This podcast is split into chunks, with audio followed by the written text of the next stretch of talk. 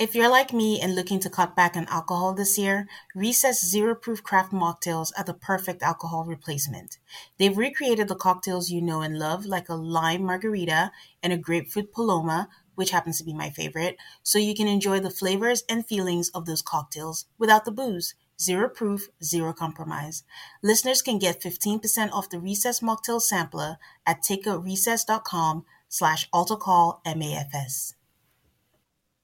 Each can of Recess is a lightly sparkling mocktail made with real fruit and only 25 calories or less. It's a guilt free way to unwind. They taste just like your favorite cocktails, without the alcohol. Whether you're relaxing after work or hanging out with friends, make Recess Mocktails your drink between drinks or your forever mocktail. Get 15% off Recess Mocktails now at takearecess.com slash altarcallmafs. That's A L T A R C A L L M A F S. So you can enjoy your favorite cocktails without the consequences. Everybody in your crew identifies as either Big Mac Burger, McNuggets, or McCrispy Sandwich, but you're the filet fish Sandwich all day. That crispy fish, that savory tartar sauce, that melty cheese, that pillowy bun. Yeah, you get it every time. And if you love the Filet-O-Fish, right now you can catch two of the classics you love for just $6. Limited time only. Price and participation may vary. Cannot be combined with any other offer. Single item at regular price. Ba da ba ba ba. Hi, I'm Tane. And I'm Aid, and this is Altar Call, a Married at First Sight podcast.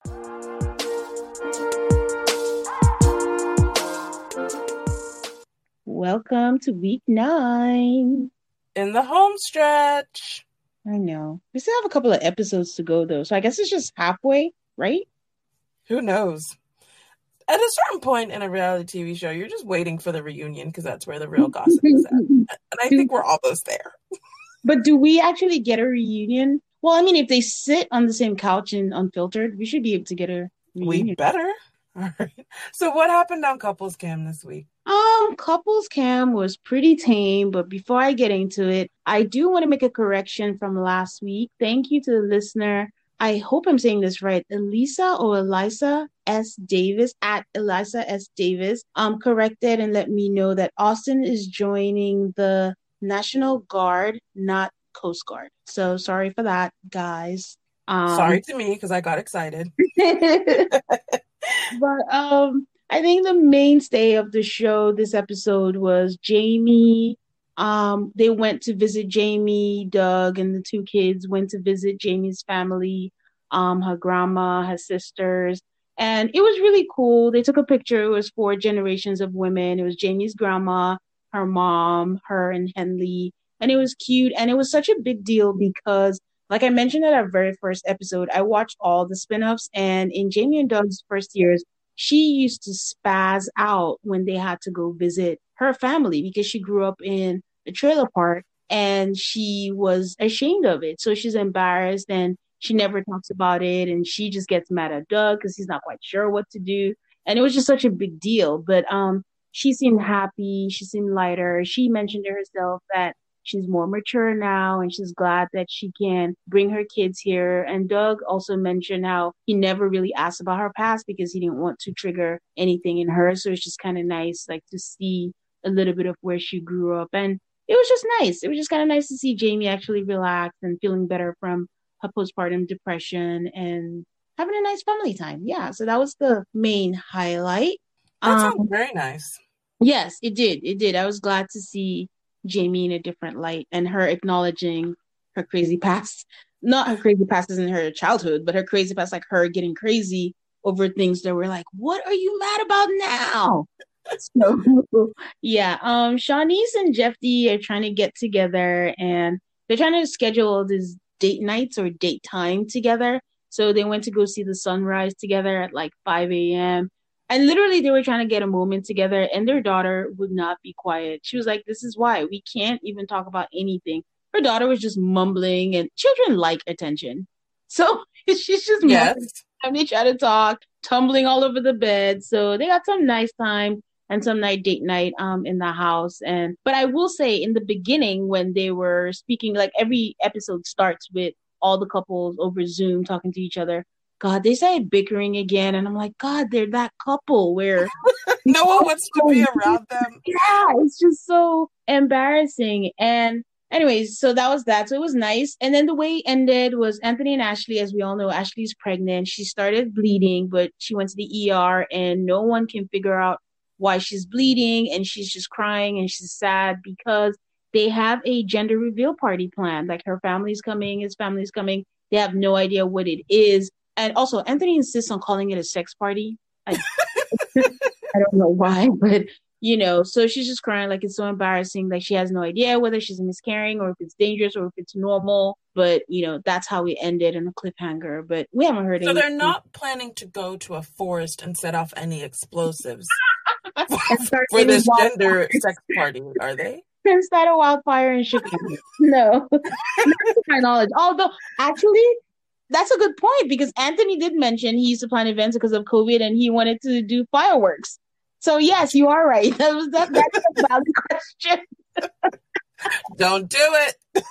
So yeah, so that's how it ends, and hopefully everything's okay. I think if anything had happened, we would have heard it in the headlines by now. We haven't, so yes, everything's fine. Next week, they're teasing Greg and Deonna. The only storyline is a baby. Uh, like, absolutely, is just a baby. I'm not even bringing it up because she babysat her nephew. And next week in the preview, there's a whole pregnancy test, and oh, it has two lines, but I think it's a fake out, unless it is two lines, and then we get a People Magazine announcement at the same time next week. So stay tuned, folks. Thank you for doing the Lord's work and watching that show because I don't want to. There's two more episodes, so in two more episodes, I'm gonna have nothing else. I'm just like, thank goodness it'll be over. How about you? Anything for Unfiltered? For Unfiltered, it was actually a good episode. It was Henry, Woody, Miles. Poor Jamie in that same blue dress. Woody had a lot of good things to say about being married. Jamie asked him if he was always like this, and he said that he wasn't. This is the first time he's been like this. He thinks it's because of marriage and his relationship with Amani. It's scary, but it's different than what he expected. Woody was really happy for Miles that he got his kiss from Karen. At one I swear, Woody had to get Henry back to answer the question, like, hey, Jamie's talking to you, because he was looking towards his side. Um, they played the Henry and Christina fight, which, you know, that's that's like the main thing that happened last week. Mm-hmm. So they're they're playing the first fight. And I usually don't pay attention to like the reaction, but they like just kept it on Miles's face. And then I remember like they don't really know, like they might have heard about these things, but this is the first time they're seeing them. And the look on Miles's face as he watched the two of them just like deck it out about bed sheets and party supplies was priceless. Um, Henry said that the situation is stressful and he thinks Christina's impatient and she's got to figure out better ways to handle it. He is not going to sit there and say he put in 100%, but he doesn't think the gap is as wide as she's making it out to be in that fight. Yeah. Woody said that he thought Christina was having a bad day and decided that Henry was going to have a bad day with her. That was the vibe That's funny. He they talked a lot a lot about the aggression and the first move and the blah blah blah. And Henry said that he is usually attracted to more aggressive girls. Chemistry is different, but usually he gets he likes girls who are a little bit more aggressive. Um, Miles and Woody just look so uncomfortable watching the second fight too. And my uh, Henry says it's awkward and that they handle stressful situations differently. And Jamie asks him like, "Why is it so hard to talk?" and he says they don't have a lot in common. Oh, like at all. uh, Miles says we all have times where we're frustrated with production. Hopefully, they can work past that. At one point, they were talking about Miles and Karen and like the kissing and all that. And Miles mentioned that he'd been in a relationship for two years with someone and they never had sex. So he's used to this like slow pace. He's like, we broke up before we even had sex. So, um, and during the kiss, they talked about like kissing and like big deal and blah, blah, blah. Then they kind of pushed Henry a little on like, you and Christina haven't kissed yet either. What will it take for you to kiss? Henry, like in response to another question, which was about their second fight where they played that, Woody kind of said he's seen different sides of Christina and he can't judge her off that one thing.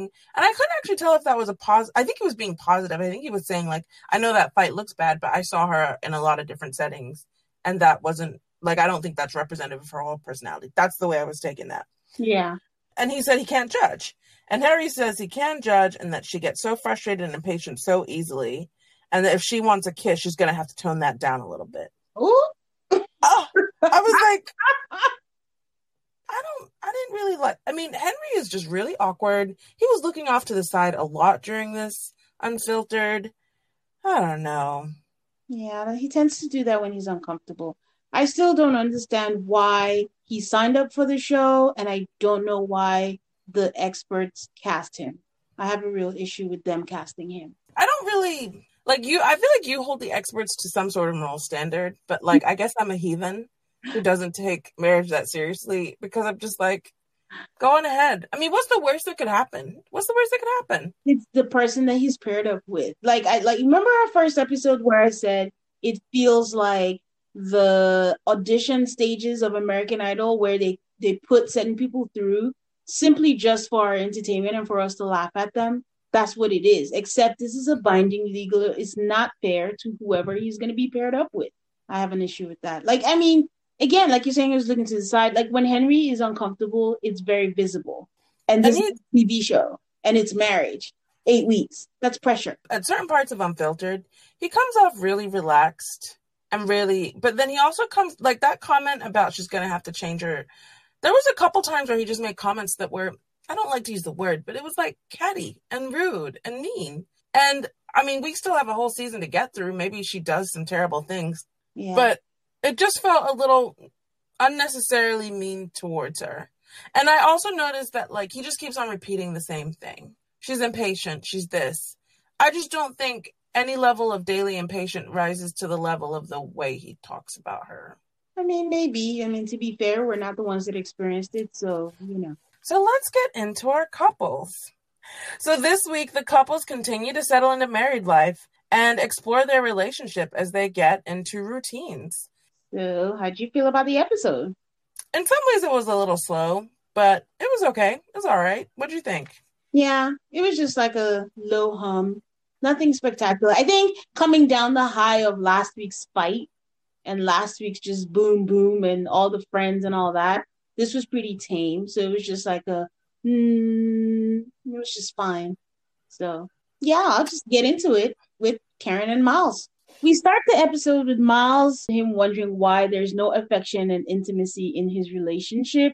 And he decides to step it up a notch and try and impress Karen. He gets a chef that he's always had in mind to use for, I guess this is all part of his obsession. Just someone, he says, he just said he's always planned whoever he got married to, to use his chef to cook for whoever it was going to be. In this case, it will be Karen and he said he was trying to learn how to cook. So she likes to cook, but in the days where she doesn't feel like he'll do something nice for her. We see him learning to cut. I don't know what it was. Was it ginger or something? Something really tiny. I think it was garlic. Oh, garlic that he was learning to cut. And Can Miles, we, can we talk about Miles's pants? This is like the third time Miles has made a questionable fashion choice. And I'm not Um, even one who usually notices what people are wearing, but those pants were a choice and they were a bad one. oh, I didn't notice. They were vertical stripes. So Miles is in the kitchen and he's trying to cut um, garlic and he's scared to cut it. And you could just see that Karen looks so unimpressed. And I'm in my mind, I'm thinking like she's just thinking all the things that she thinks are not masculine about Miles and how can he be scared to cut garlic? And then he's just happy to be with her. And at some point he's behind her and he actually smells her hair. Did you catch that? Yes, and then she moves away from him. Like, I think Karen is. I know last episode you said that she likes him. I don't get that impression. I think she's just tolerating him because she seems annoyed by his presence. So, anyways, Miles has to calm down himself also. Like, why are you smelling someone's? Yes, she's your wife, but clearly she's special. She takes time and she's slow and she's not affectionate, blah, blah, blah. Don't smell her hair. Jeez. So, anyways, um, we're talking. Go ahead.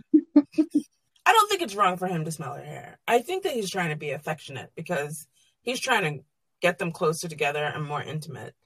But that's a two sided thing. And so I don't think there's anything wrong with what he's doing. It's just there's no reciprocation. Well, I don't think there's no. It's I just that in that one, it's like I don't know. I'm just like, can't you lean back and be like, like flirty? And she just never takes that. She doesn't often take that option. Well, ordinarily, it's not wrong. What is wrong about it is someone has expressed, and yes, they are married and they are strangers. So some, I, I, you have to at least respect the boundaries. And she's made it very clear that she's not comfortable with him, you know, grabbing on her, hugging her. So to me, it's different if it's hand holding or anything, but to smell someone's hair when the person's already on a regular base level uncomfortable with it, that's a lot. So ordinarily, there's nothing wrong, but she's made it clear. It's not like she never said it. So that's what makes it extra. I also think part of her annoyance is that Karen sees the kitchen as her domain, and she doesn't really want him in it. No, she's annoyed even when they're outside the kitchen. Listen, Oh, remember I said that it doesn't matter what it is that he does and says, I don't know at this point. She's picking at everything, as far as I'm concerned. I said that earlier a couple of episodes. I think she's just looking for something. So it doesn't matter what it is. He could, let me see, colors, make a painting with green instead of blue, and she'll say that's a red flag. You don't do this, you don't, and she'll make it a whole production. So I don't know, guys. I, I'm trying to like Karen. She does not help. Last week I thought it was progress. I'm right back where I started, in case you couldn't tell by my tone. But anyways, um, at the end of the the dinner, you know, where they're eating and it's nice, you could tell Miles was just like a dog, just panting, looking for a compliment. He's like, "How do you feel? Is it great?" And then she says, "I mean, it's nice, it's cute, but you know, I don't know if this is real or if this is going to continue or if it's a one time thing. And I don't know if Miles can win at this point. She says You feel like no matter what he does, she's just not into it. he's just, I mean, he did something nice. Like, just let him have it. She always has a but. Even when she says a compliment, it's like she catches herself, like, oh, I'm saying something nice. You're not going to catch me slipping. Then she adds a but to something. She's like, it's cute, but it's a lot. There's still a lot of us that we need to learn. I don't know if this is real. Like, this, and it's just, it's getting old at this point. Like, what more does he have to do? But I mean, I don't agree. I don't disagree. Um, I just look like I was watching them, you know, eat the dinner and stuff like that, and I felt like they're growing as a couple. They're growing, like they're talking, they're having conversations. They're they seem to be working and progressing towards something. Hmm. Okay. Um, I I don't necessarily like I said, I think that she seems annoyed. I feel like he's doing 80% of the work and she's doing 20. Um, she's doing what you do for any regular person that is your friend. Um, you have to put in the work if it's your husband, and I don't see that she is. Like I said, it feels like she's just tolerating him. But again, different views. We usually don't see eye to eye eight, so you know. But the one of the things he said was, I like that your love for food and I hope you like this. Again, still fishing for compliments. And she's like, Yeah, it's nice, but it doesn't have to always be this fancy. I get it. But don't say it. Just enjoy the moment. I don't know if you understand what I'm saying. Sometimes it's timing for certain Yeah, I know. things. What you, I- it's funny because she and Brett have the same problem. Yeah. Um, Yeah. I, I've said it before. She should have been matching Brett. I've said this many times over. They're assholes. I don't think Karen's an asshole. Oh, I think she is. I think she is. I, how can you like? You don't think she's an asshole because she looks like an angel and she smiles like an angel, but she's an asshole. Sorry. I think that all you could ask for people in this process is to put their best foot forward. Karen's Mhm. best sometimes isn't that great, Oh. but she is still like talking to him, having conversations with him, participating, cooking for him. Like I just I feel like she is trying. And I, Mhm. I think she deserves some credit for that. age, she would do that for anyone that was just a friend. That's why it's not special. There are things that elevate a relationship with people, whether it's your friend, whether it's your boyfriend, whether it's a family member, because there's certain things that you would do for anyone. Like even if you introduce introduce me to someone and I like to cook and you say, Oh, I'm hungry, like, oh, I can whip you up something. There's it's nothing to do that because I would not at twelve thirty five. Not at twelve thirty five. I just I have to throw that out. Wait, what? Oh. She did it at twelve thirty five at night. I don't cook for Oh. myself at twelve thirty five, much less a friend. Much less it would it would take true love. That's I'm a hold Okay. on to that twelve thirty five meal for a long time. Okay, I can give in. I can give into that, but hey, I mean, maybe it is, but I, I don't, I don't know. I just feel like she always puts a damper on Miles' happiness, almost as if like when he's happy, she's annoyed he's happy. Like, don't get your hopes up, you know, you know, whatever. But anyway, she tells us that she's always pictured someone taking care of her. She gives him a A double plus, and she's she is smiling. But uh, to me, this is just like two percent of the episode where she's just like happy about it, and she's like, "Oh, it's cool."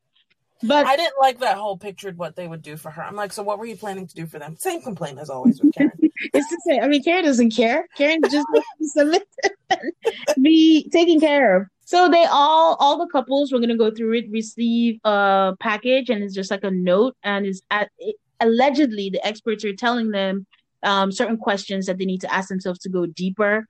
I remember what you said, Aid. Like, I don't understand how we're nine episodes in, we've had one appearance by Pastor Cal, and that's it.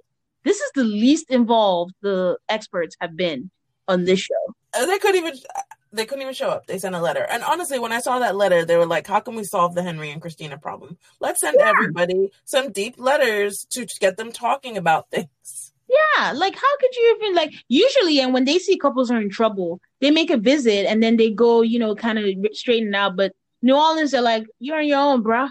We don't care. so, anyways, they get the letters and there are certain questions that they have to ask. And then they ask, How do you know when you're in love?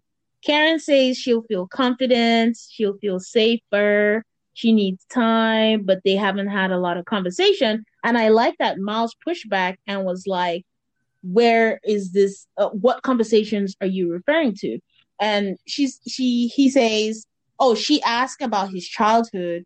And miles tells a story that i think completely just tells us why he's a pleaser. Like it all started with his parents when they got a divorce and he was trying to please both and he kind of just burnt out.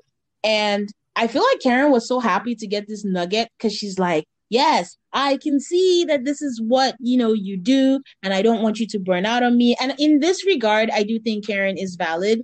Um karen has a point um that this is something that he needs to tone down on what did you think about his story about his parents I mean, it was a very sad story, and I was like, "Why did it take you to college?" I, from his, the perspective of his parents, I'm like, "You saw your child running back and forth playing the peacekeeper, and it took until he was college age for you to be like, it's okay to stop." I, as far as it goes with their relationship, I really liked it. I it does kind of bother some that like once again it's Miles opening up at her demand. Where's the reciprocation?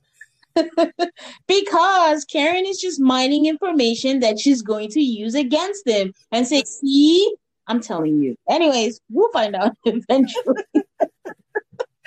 yeah, so I mean she said he's she says that she doesn't like it. It's usually a turn off for her when men do too much too soon. That she likes it when it's gradual and the work is and it's organic. And this is where I started asking that what can he do? Because if he treats her well, she thinks it's fake and it's not organic.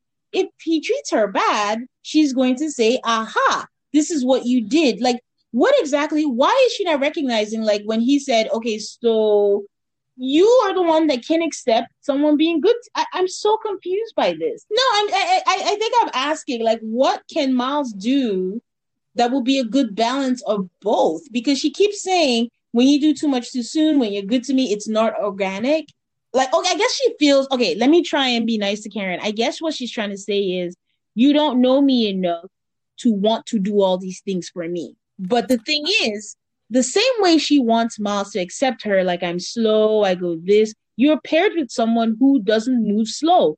Like he's just ready and was willing to make that vow to whoever was going to be his wife.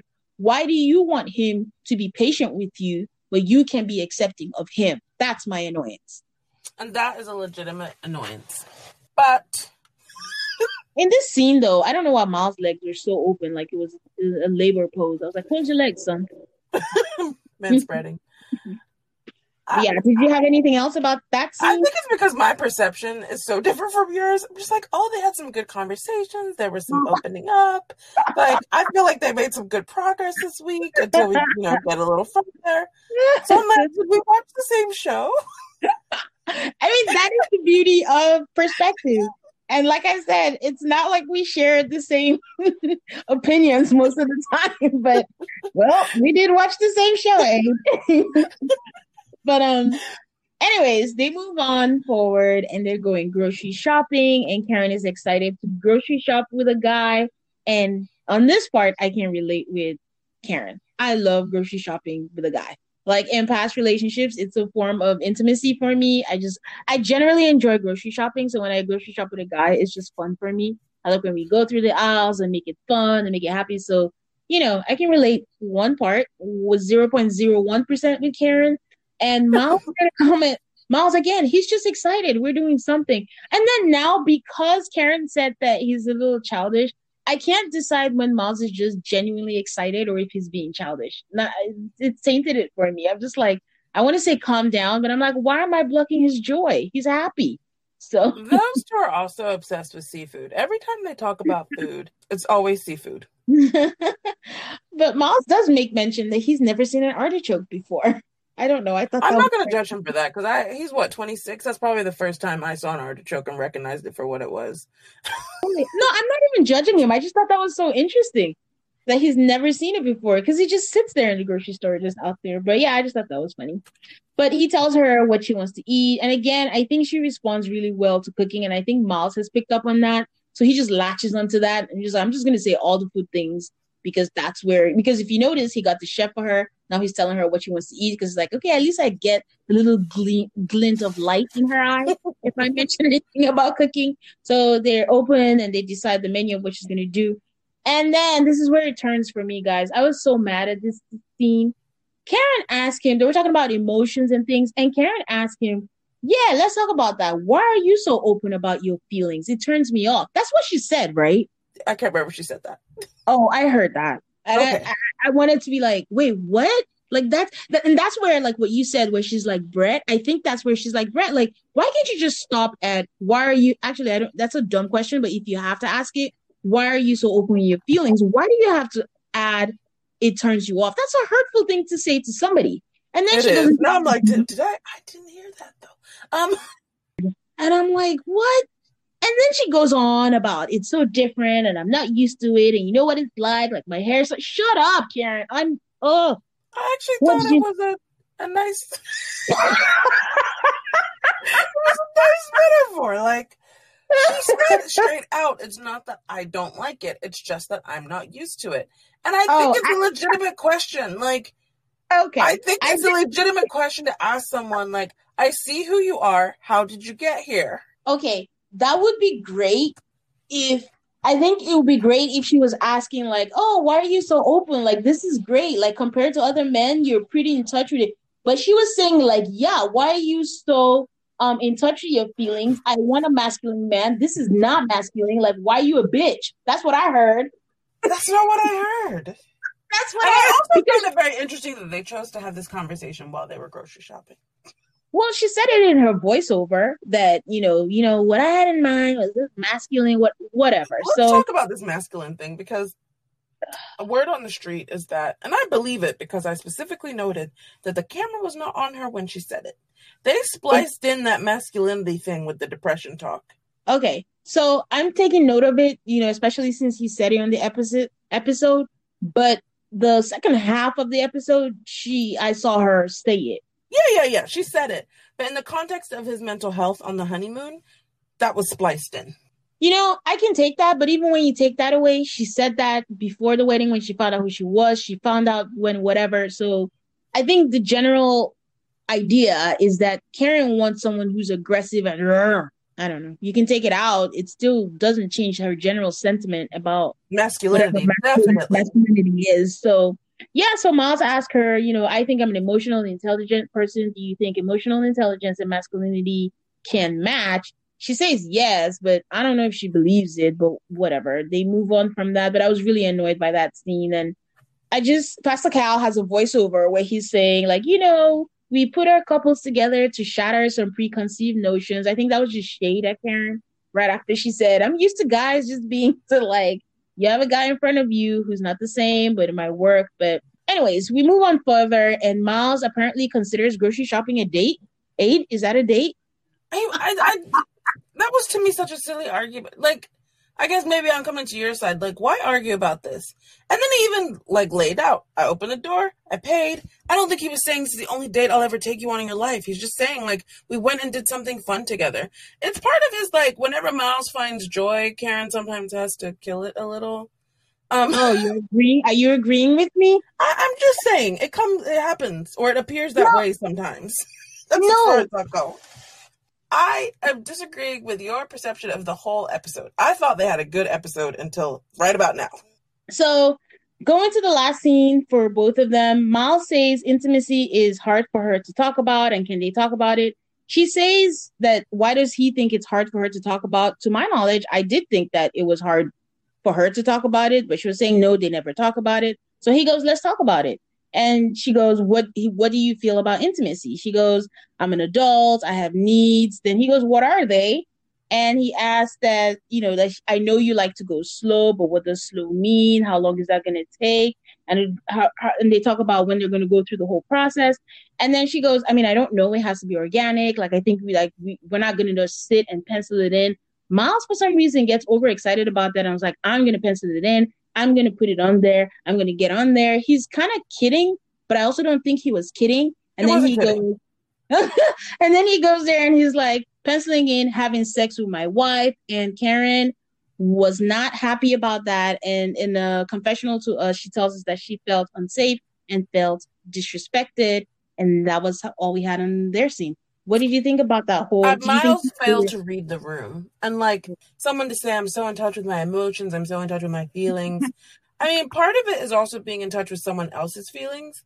Yeah, and like it was very, very clear she didn't want to talk about it.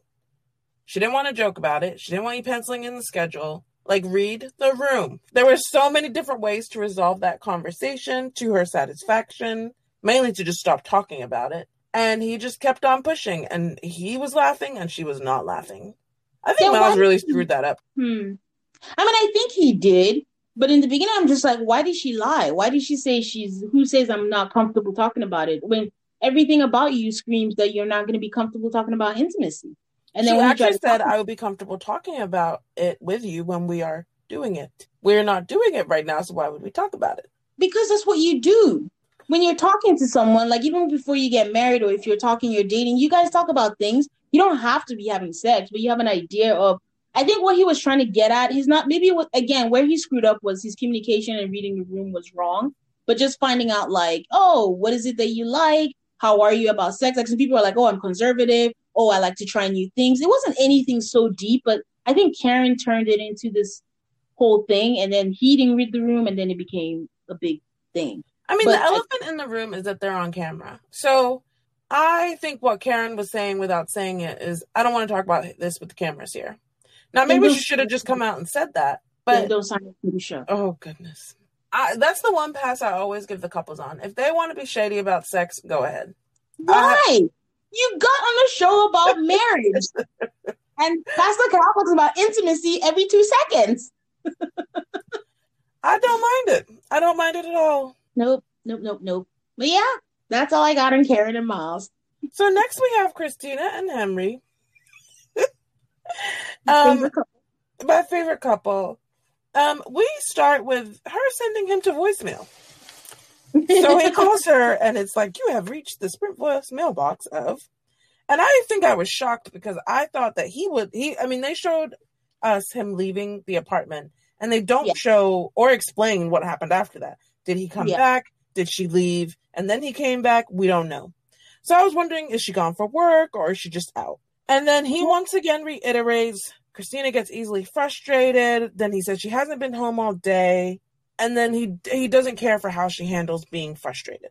So she comes back and she says she's been eating and drinking with friends, which I thought was a little what did you think of that? I noted down what friends. you Just like you had a home. she might have been sitting at the bar by herself, but she's like, I'm getting away from your dumbass. Yep, that's more accurate. That's more accurate. so she says, you know, there's a big, oh, she wants to talk about something that she's really been struggling with. So they do a commercial break, they do some dramatic music, And the big thing that she's been struggling with is that she has been off her ADD uh, medication. And she said it explains her impatient mo- uh, moments, but she's getting back. I think it's pretty well known that women exhibit the symptoms of ADD and ADHD differently than men, and it's much harder for them to get a diagnosis. So I think it's really good that Christina, you know, came out and said this. Yeah. Um, she's been off of her med, she said, for about a month and a half, and it makes her frustrated. And there's a lot of people in her life, including her mom, who want her off the medication. Um, Henry is like kind of supportive, Yeah. and he makes a comment about how parental pressure is never fun. Do you think he met her on the same wavelength that she was coming to him with? yeah. For Henry, Okay. you got to Yeah. bring Henry on the curve. I think he handled it really well. So the that was a good conversation. He, you know, he says it doesn't make her weak or inferior. yeah. I mean, he it pretty well. yeah. He I think Henry was probably thinking what I was thinking. Um, no medication or diagnosis is gonna make me like you. I want to agree with you, but I think you know what, Aid. I think we should just accept that for these themes, certain couples are just gonna keep lying, quote unquote, lying to us in their confessionals because we watch something and then in confessionals they say something else, and you're like, did I just watch what you just said? Because I, I you say what you say, I agree with you, but the next beat he turns around and says, I do like her a lot, so you know, I don't. I think that I am being um faked out by the people who edit the show. oh, maybe he said it in the beginning. So they get their letter in the mail. Oh, Henry says, hopefully it helps your ad. Or in the stand up, I think Henry says, hopefully it helps her attitude change a bit. Something like that. yes, I didn't know what he meant, but I know how he came out. But she was a good sport about it. She just laughed. I think she's just getting used to being disrespected this I don't think he it way. It just came out. I know what he meant. they get the same stupid Tyra mail that everybody else gets with these questions. But before they settle down to ask the questions, first off, Henry pours himself a glass of red wine, not rosé this week. And Christina wants to know if he still wants to do this. Mm-hmm. And by this, she means like, you know, the process, the experiment. And he says he still wants to get to know her. Sometimes it's more of a slow burn and things grow and develop. So the first question is, how do you know when you're in love? Henry gives some, sometimes it hits you, you know, when it's there. This whole question line of question for every couple was, was real boring to me. What did you think? I like the questions. I more look forward to their answers. I mean, some answers were just like, "What? What are you saying?" And some answers are like, "Oh, okay, I can dig that." So it wasn't. And. Christina talks about the last time she was in love and that whole can of soup story. They bought a can of soup and they were down to their last dollar. And they were like, but it was like the best can of soup because going to buy it was just. I got it. the, re- the relationship was a roller coaster. It was tumultuous and they would fight all the time. And then she said that was happening in every relationship she had. She was the common denominator. So she's working on changing it with Henry. Mhm. And she goes on on this whole thing about like how great Henry is. He doesn't make fun of her. He's pretty calm and she can see why they were matched. And he just smiles awkwardly at her. And all the while, I'm just thinking, geez, her past relationships sound awful. How is the bare minimum he doesn't make fun of me? I mean, I'm not laughing at her, but I was just like, It's true. this is awful. It's true. Then they have activities. So they go and golf. Um, Christina's never golfed before. It's Henry's thing. She's putt putted. I just felt like golfing and like how you coach someone in golf, like it's ripe for just sexual innuendo, touching. They don't do any of that. But he is encouraging and nice, and he does appear to enjoy himself. And he says so many th- nice things about her. By so many, just more than we've ever heard before. Um, she's a free spirit and he said that she's a kind soul which is very different from the she's so impatient so that was kind of interesting mm-hmm. So things just changed overnight because he heard medication was involved. Okay. and i'm like what do you everybody knows with medication it's not like you take one pill and you get a personality change there's there's an adjustment period there's so whatever then they go dancing and it's awkward but eventually henry henry's a really good sport about it maybe something did change because suddenly he didn't seem to hate her as much I think um he was riding up the high of the golf date because even I thought that was really cute because she did say he's much better when he's comfortable and this is where he shines. And he mentioned that because she did that, this is since she likes to dance, I'll do one for her too. So I think he was willing to just go through all that for her. They had the best episode they could possibly have, considering how bad last episode was. Yeah, I agree. Because even as I watched him dance, I had the thought, I was like, you know, if Henry had swag, he'd be, you know, he'd be top notch because he's a nice looking man. I th- I thought he was hot from the word go. What they should have done, like, okay, she like grabbed his face at one point while they were dancing, and I was like, kiss them. And of course they didn't. Of course not, Aid. You know, I've been telling you, there were so many moments when, you know, like even the moment with Karen and Miles when she he put his arm over her and was like, What'd you think about the date? What'd you do? Like, just kiss. This season is just devoid of PDA. Devoid. Even Woody and Amani, it's not enough. You're just like, I want to see people get it on. Yes and no. Oh, can I say one more thing? Like the dress Christine wore, I feel like I've seen that three times over.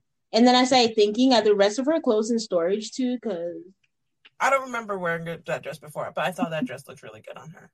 eh, And her golf outfit was interesting. I actually kind of mostly like Christina's style. Oh. It's a little it's a little different, but I, I think I like it. I liked her golf outfit. I actually made a note to say that she looked cute. She looked very girly.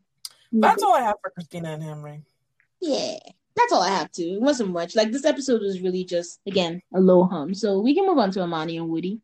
I do wonder though. Every the nice thing about Christina and Henry is every week I'm just gonna wonder when are these two gonna give it up? Who's giving up first? Well, I thought that's what she was gonna do when she announced the ADD. I thought she was about to say, "I've been thinking about this and whatever, and I can't do this anymore." I was about to say at least they don't seem miserable. They don't. Olivia and Brett.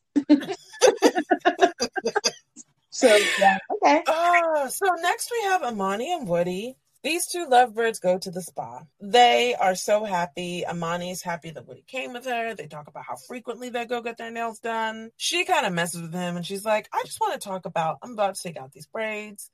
Um, and they have this whole conversation about her hairstyle, and she's like, "Oh, I'm gonna shave it bald," and she just kind of messes with him. And then he's like, "Oh, I like it. I I want something long hair for his own specific reasons, something to hold on to."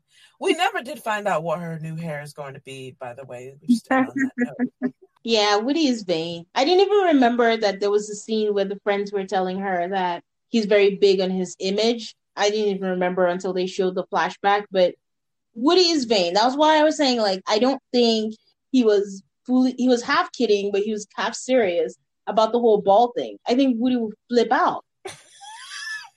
I would agree with you, but I think, I mean, I think Amani's communicating like, no, I'll be picking my own hairstyles, dude. they have this whole conversation about do you think did you think this is what marriage would be like? And woody said i'm happy this is what ours looks like which is the perfect thing to say. Yeah, she didn't imagine going to pedicures and manicures but she likes it. Yeah. Woody has a nickname for amani that i've picked up it's sweets. It's cute. So when they get their questions they sit down and do some adult coloring which i think was actually a use like that was a really good move because if you're going to talk about heavy things it's kind of nice to have like a soothing distraction and that's what i saw the coloring while answering the questions as. Yeah. um so they had a conversation about i um i know i'll love you when i think about you more than myself doing things to make you smile making your favorite meal. Um and woody kind of drops in there that he there's this whole like semantics about he has love for you. I got love for you. Basically i love you. I love my wife. And amani's like he loves his wife and i'm his wife. But it definitely bothered him that she didn't seem to reciprocate. But I don't think it bothered him in like a negative way. He didn't love it, but he was like, I'll just roll with it until I get what I want. No, I didn't expect him to be hurt, but I think his words exactly was that that hurt. So he, I think he took it personally, but I think it's just an ego thing. So I get what you're saying. Because when you said you didn't think it bothered him negatively, I was like, how does it bother you positive? But I think it was just his ego was like, how can you not love all of this? I've been in the work, I've been doing this, I've been doing my wife, so why can't you love me? But I see what you're saying. Like he'll get over it. Like it's not she know he knows that by the things that she does that she does care for him she's just not there yet or she's there and she just doesn't want to say it to be honest but yeah i do want to say i really like woody's answer on how he would know And honestly, I do think Woody's smart. Even with the things that you said he said on Unfiltered, he gives really good insight. I mean, he's not smart with wanting to have a honeymoon baby, but that aside, I think he has good insights. I think he's smart, and I always, you know, like his answers. And I don't like. We kind of see it throughout the rest of the episode. Sometimes when this happens, it's like people carry that hurt or, oh, you know, I said I love you and I didn't get I love you back into like the next thing the next day. I don't. We'll find out, but I don't think Woody did that. No, he didn't because he did say like where I really liked his insight was more where he was saying like you know you have heard from other people, but I'm your husband. I'm not the same person. Don't carry that on. Just enjoy what it is. But we'll just you know roll through it. So I don't think he has that. I think in the moment he's human. He just felt like whoa, okay, but yeah, Oh, I I I agree that his feelings were hurt. Then Amani makes him dinner and he is like, "Oh, she said she wants him to know that she appreciates him despite not being able to drop the L word." Unlike some other scenes of people so-calledly coming home, I actually believe this was Woody coming home. He was like me. The backpack, the work bag, all the bags you bring in when you actually come home. Karen supposedly came home to that chef with just a cell phone. Who leaves their house with just a cell phone? And Woody messes with her a little. He's like, "Look at this dinner you made. You love me." It's seafood pasta, by the way, because that's all anybody eats on this show. Then they have a great conversation about burka and burgers. So, because like they have a, and I get this, like they have a lot of conversations that are about sex, even when they're not about sex, and they both just roll with it. Um, and Amani says, even if it, if I was in a burka, you would still like want me or something like that. And he starts talking about mayonnaise and mustard, and I started cracking up already. it's so funny. And she's like, "No, I was talking about a burqa, the headscarf covering, not a burger." And the two of them just had a good old laugh with us. Yeah, And that was kind of their week. I mean, they had a good week. They're dropping the L word. They're going to the spa together. yeah. Nothing um, onward and upward for those two. What red flags do you see? I don't see any, and I think that's my red flag. it's just like no, honestly, the closest to a red flag is every time Woody says something, I don't know if he's being sincere.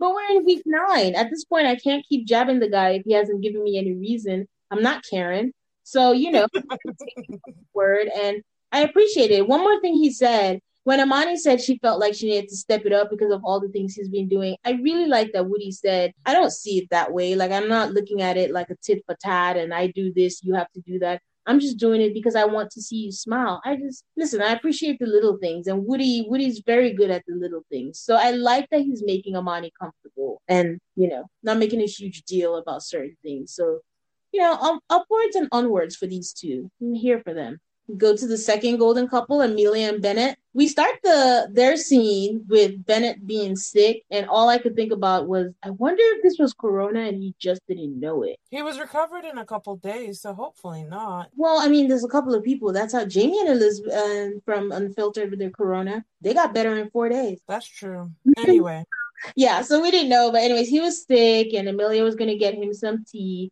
They're still in their little bubble. They're still happy, and they just slipped it in unknowingly, unbeknownst to us, like a thief in the night. Bennett is doing his confessional, and he's like, "There was a little time where I was feeling a little better, and then we got closer, and we got closer physically." Even the producer was like, "Wait, what? Like you you did it?" He was like, "Yes, we had sex." So, yay, they had sex. We're happy about that, right? Aid. we're very happy. And I like that Amelia was like, not going to talk about this with you guys. He's going to take care of it, which means they talked about it. They're like, how are we going to do this? And then he, Bennett is one of the best deflectors I've ever seen. And you'll notice it on Unfiltered. You'll notice it on the show. He has a way of disarmingly and funnily not answering your question. Yes, because But afterwards, you still feel good about it. And that's what he did with the sex question. Because he's good with words. I like the way he just says stuff. And you're just like, wait, what did you say? And then by the time you figure it out, you're not really going to yeah, I agree. But yeah, I just love Bennett. I just think he's a good human being. Even though again, I keep saying I don't know this guy, but I think he's a good human being. But they get. I like how you can assume Bennett's a good human being, but you don't give that love to anybody else. But anyways, they each get their cards with the questions and like, how do you know you feel love? And Amelia's like the feeling. She says it's a feeling of joy, love, romance, connected. I was like, huh? This girl. Half the time I don't know what she's saying, but Bennett does know what she's saying and he likes it. He likes it. I love it.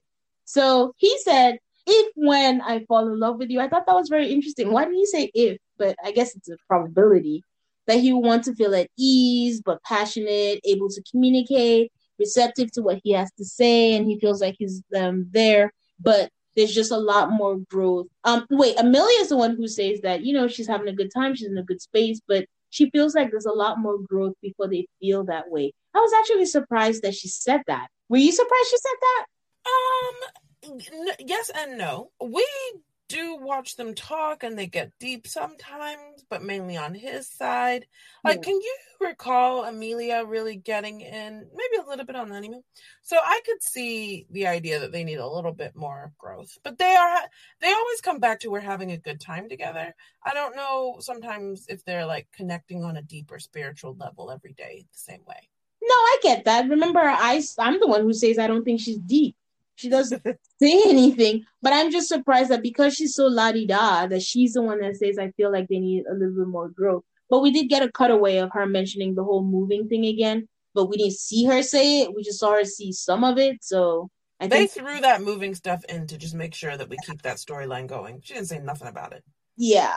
So Bennett says he loves Amelia, but he's not in love with them. But then they have that silence. But unlike um Christina and Henry, even their silences are not awkward. Like I was just smiling as I watched them stare at each other with googly eyes. But um, they wake up the next day. The night dress is back. I hopefully he washed it. And can I just say that her confessional outfit is killing me? Is it's, it the one with the earrings and the sparkly shirt that doesn't fit well?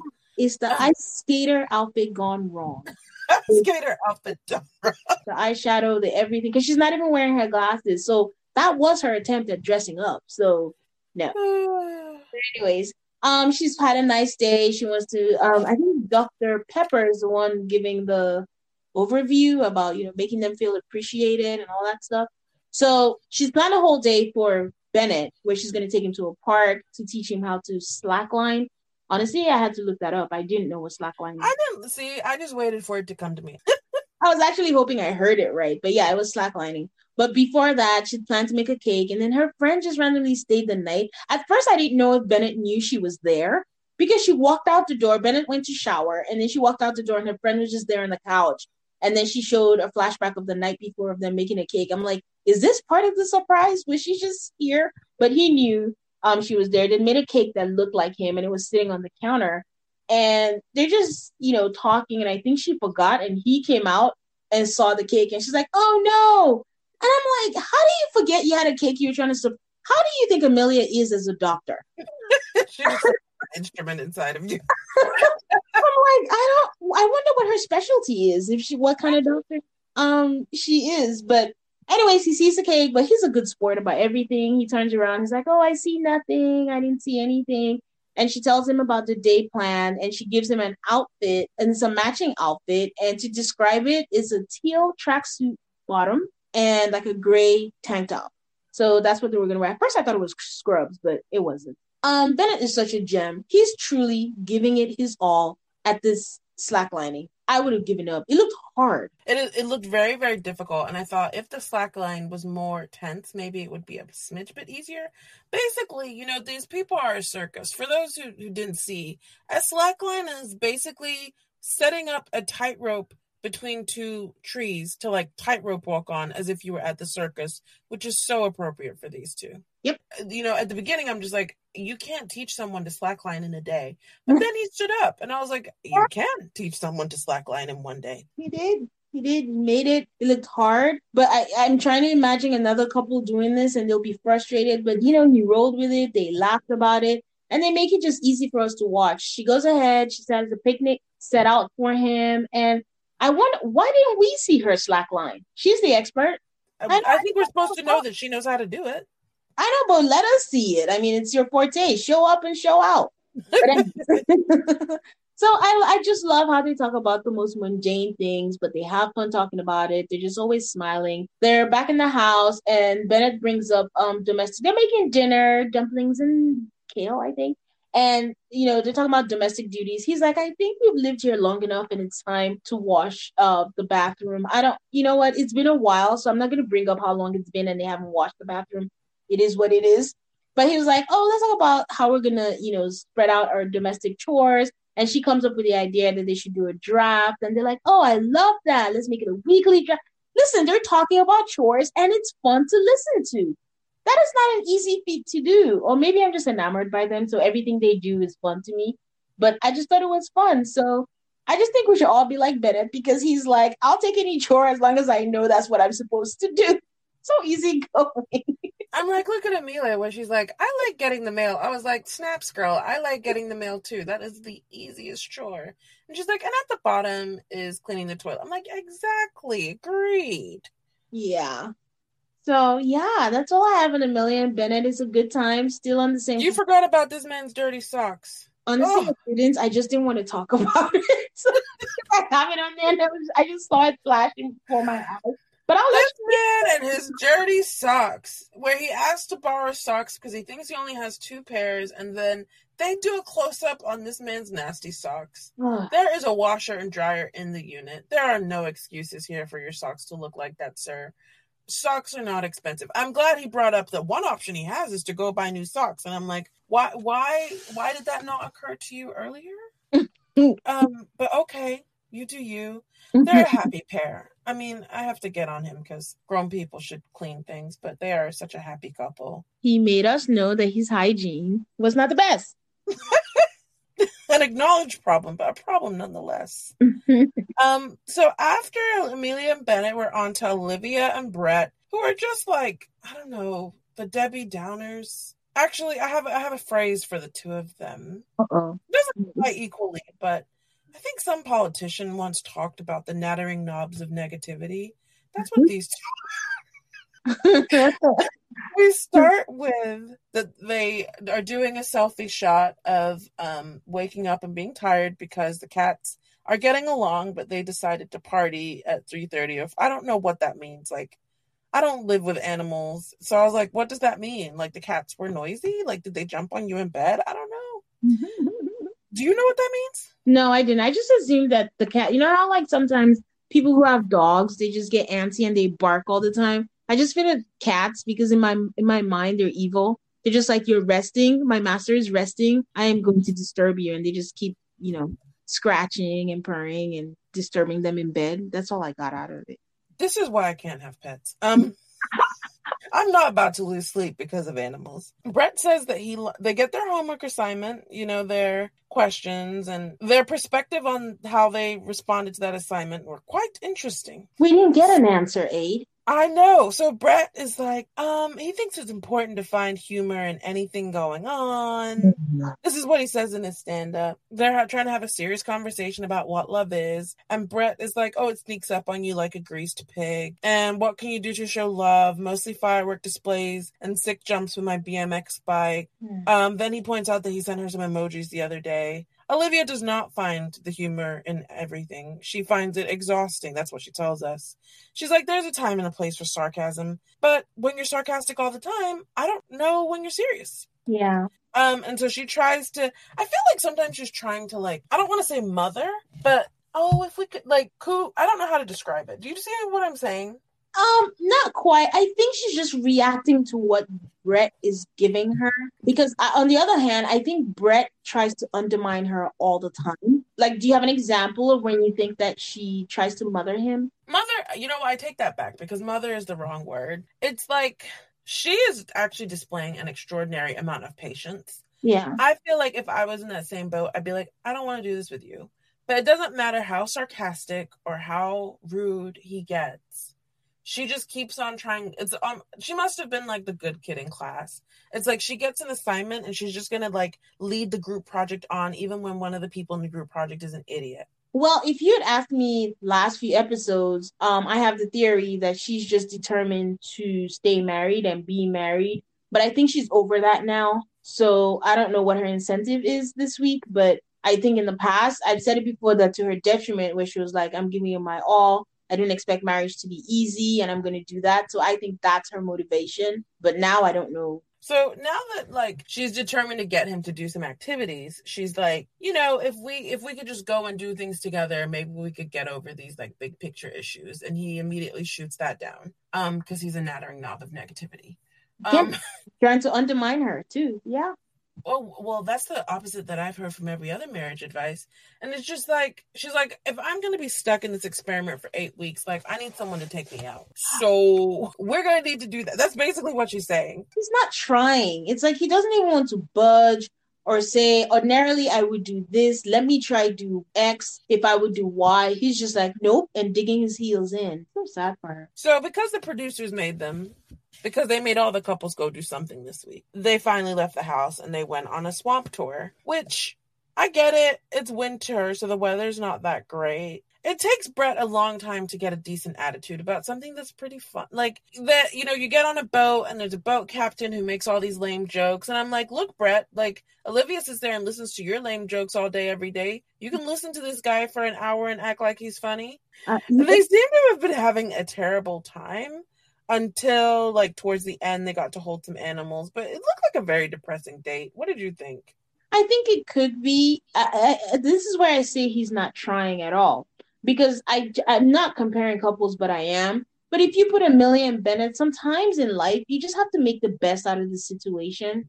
So sometimes it's not actually what you're doing. It's like, okay, I'm here with my wife. I want to make this fun. Like, what can we do? Make a game out of it. Make fun of the tour guide or something. I don't know. Make it fun. So even if it's not a fun activity, at least she's trying. And the only reason she's doing this activity is because he cannot afford anything else. he probably went on Groupon and got something so his net worth doesn't go down. So the least you could do is pep up since you don't have the dollars to back it up.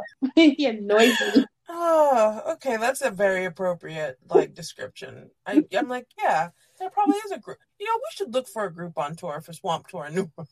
Oh, it is there. The only reason I know is when they filmed whatever. Southern Charm New Orleans, they went on a Swamp Tour. Yes, exactly from Groupon because Tiffany Haddish is the face of Groupon. So yeah, Ah. So at a certain point in the episode, Olivia and Amani take a walk. Um, which there's also a nature themed walk.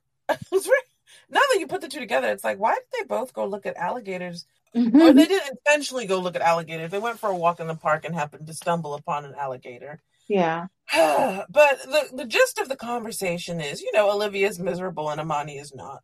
Um, It was a just. I mean, I feel like I could do a summary, but that's really uh, it, the interesting. Amani said that Woody comes home from the guys' meetups frustrated and mentions that Brett gives politician answers. He doesn't feel comfortable opening up. And then Amani tries to even say, "Well, are you, are you guys better when you it's just the two of you?" And Olivia's like, "Kinda, but not really." yeah. She says it's easy to live with him, which I'm just like, "Is he your roommate?" Well, that's what I mean. They keep lying about these things because the two things I took out of this was in the beginning of the episode when they first met, she kept saying, I'm attracted to my husband. But when Amani asked her, she said, um, there's little attraction. And I was surprised that she actually said that. And then what you just said, where he says he's easy to live with, I'm like, how? You're angry all the time. I think she means like he, he cleans up after himself. Okay. He cooks. Okay, okay, okay. I, I wouldn't doubt that, like, once, maybe when the cameras aren't there, he's, a, I think she had mentioned even in an unfiltered that in front of other people, he very much needs to be the one upper. But when the cameras aren't there, it's very different. So I wonder if, like, that makes him easy to live with. But then the cameras show up to film and then she has to deal with him with his one upping and his putting her down. Like, I, don't, I wonder if he doesn't do all that. Who knows? Because in the beginning of the episode, Brett does start by saying, "I really, I like her a lot," and I had question marks like, "What? Who? Olivia?" When did he say that, though? That When was the very first thing in the beginning. No, I mean, like, they showed it to us at the beginning of this oh. episode. Oh. He said it the day they met or something. You're right. You're right. Abe, You're right. There's only one, to my mind, there's a question mark couple, and that's Karen and Miles. Everybody else, you can see the writing on the wall. Yeah, I think so because Olivia did also say, "Oh, we get along. We just have to get over the big things like kids, finances, and housing." I'm like, um, it's like saying, you know, Hitler's not that bad. We just need to forget the this, the that. Like, what? You can't take that away from that. And then she says, "I don't know why we were matched." I feel sad for her actually because you know other couples are usually like, "We're not getting along. I see why they matched us, but we're not quite there." But she's just like, "I don't know why we were matched. I, I'm still not there." Can you pick? Why. Actually, we do know why they were matched. Why am I saying that? In the beginning, they had, they had, things in common. They had the cats. They had the the cleanliness. They had the I don't know the working out. But I'm but, just like. I yeah. think this girl is desperate to go on dates. I feel like she's just like, if I'm stuck with this man, then he needs to take me out. And he won't even do that. Yeah. And actually, no, I'm back to I don't know why they were matched because they were matched on superficial things, but on the big things, if he wanted kids, she didn't want kids. If she had to think about finance, she didn't. She wants to go out, he doesn't. Political views are there. Why on earth did they match them? I need one of the experts to answer that question. Hey guys, if you ever listen to our podcast, shoot us a DM. so, Tane, who has your bouquet for the week? Oh, I'm going to blow your socks off. Christina has my bouquet for the week. For she has it because I think she really put effort I think it was brave. Listen, anytime you share anything about, you know, mental health or anything like that, I think it's really brave because I don't think people realize even though it's getting to be the norm, it's not easy to say. So um, I commend her for that. I like that she put thought into it. I like that she did ask Henry, Are you still into me? Do you still want to do this? She still asked the pertinent questions. I like the golf date. I like that she put effort into that. And it was just all around turnaround. I don't think I still like her, but I respect her for everything she did this episode. I agree with all that. She was my second bouquet, so I guess my first bouquet um, is Amelia and Bennett for that slacklining because that is no joke. he 50 million times and he just kept on getting back up again. And I kind of want to try slacklining now. And I didn't even know what it was before this episode. That is right up your alley. I never want to try slacklining, but yeah. And who do you have for your burnt ashes? Man, I've had them so many times now. It's like a broken record. I have Brett and Karen for my burnt ashes. I'm sick of Brett. I'm sick of him making Olivia feel, you know, shitty. I'm sick of him not trying. I'm sick of him and his sarcasm. He's a coward for hiding behind that. I'm sick of Karen and her masculinity. I'm sick of her going slow. I'm sick of her blowing things out of proportion. And I, I don't want her to ruin Miles. And that's it. That's so funny. So I have Miles for my burnt ashes. for just I couldn't tell if it was the immaturity, not reading the room, really wanting to have sex with Karen, but like not being able to discuss it in a way that kept her comfortable. I just found that whole thing to be so unnecessary. And I think it's real interesting to go a whole episode talking about how emotional you are. Like your emotions and being that emotionally aware aren't useful unless you can apply it to other people. And he just wasn't doing that. Guys, we'd love hearing from you. And we would like to give our weekly shout outs. Username Cindy Elward Crazy says, Love your take. Can't get enough MAFS. And KSW926 says, Love this pod so much. Stephanie Yu says, This makes me smile. I don't have any close friends who watch MAFS, but I'm always itching to discuss it with someone. Aid and Tane are so easy and fun to listen to. This podcast definitely scratches that itch. I enjoy hearing their takes and they make me laugh. Thanks, ladies. Thanks, Thank Stephanie. you for listening. We're glad we could be your close friend. so that's it for this week. Follow us on Instagram and Twitter at AltarCall MAFS. That's A L T A R C A L L M A F S. And we're also on Reddit with the same username. We're available everywhere you listen to podcasts. Thank you so much for listening to us. And don't forget to subscribe, rate, and review us on whichever platform you listen on. Have a great week, and we'll talk to you next time. Bye.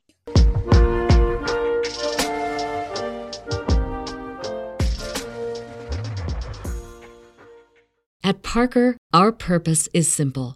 We want to make the world a better place by working more efficiently, by using more sustainable practices, by developing better technologies.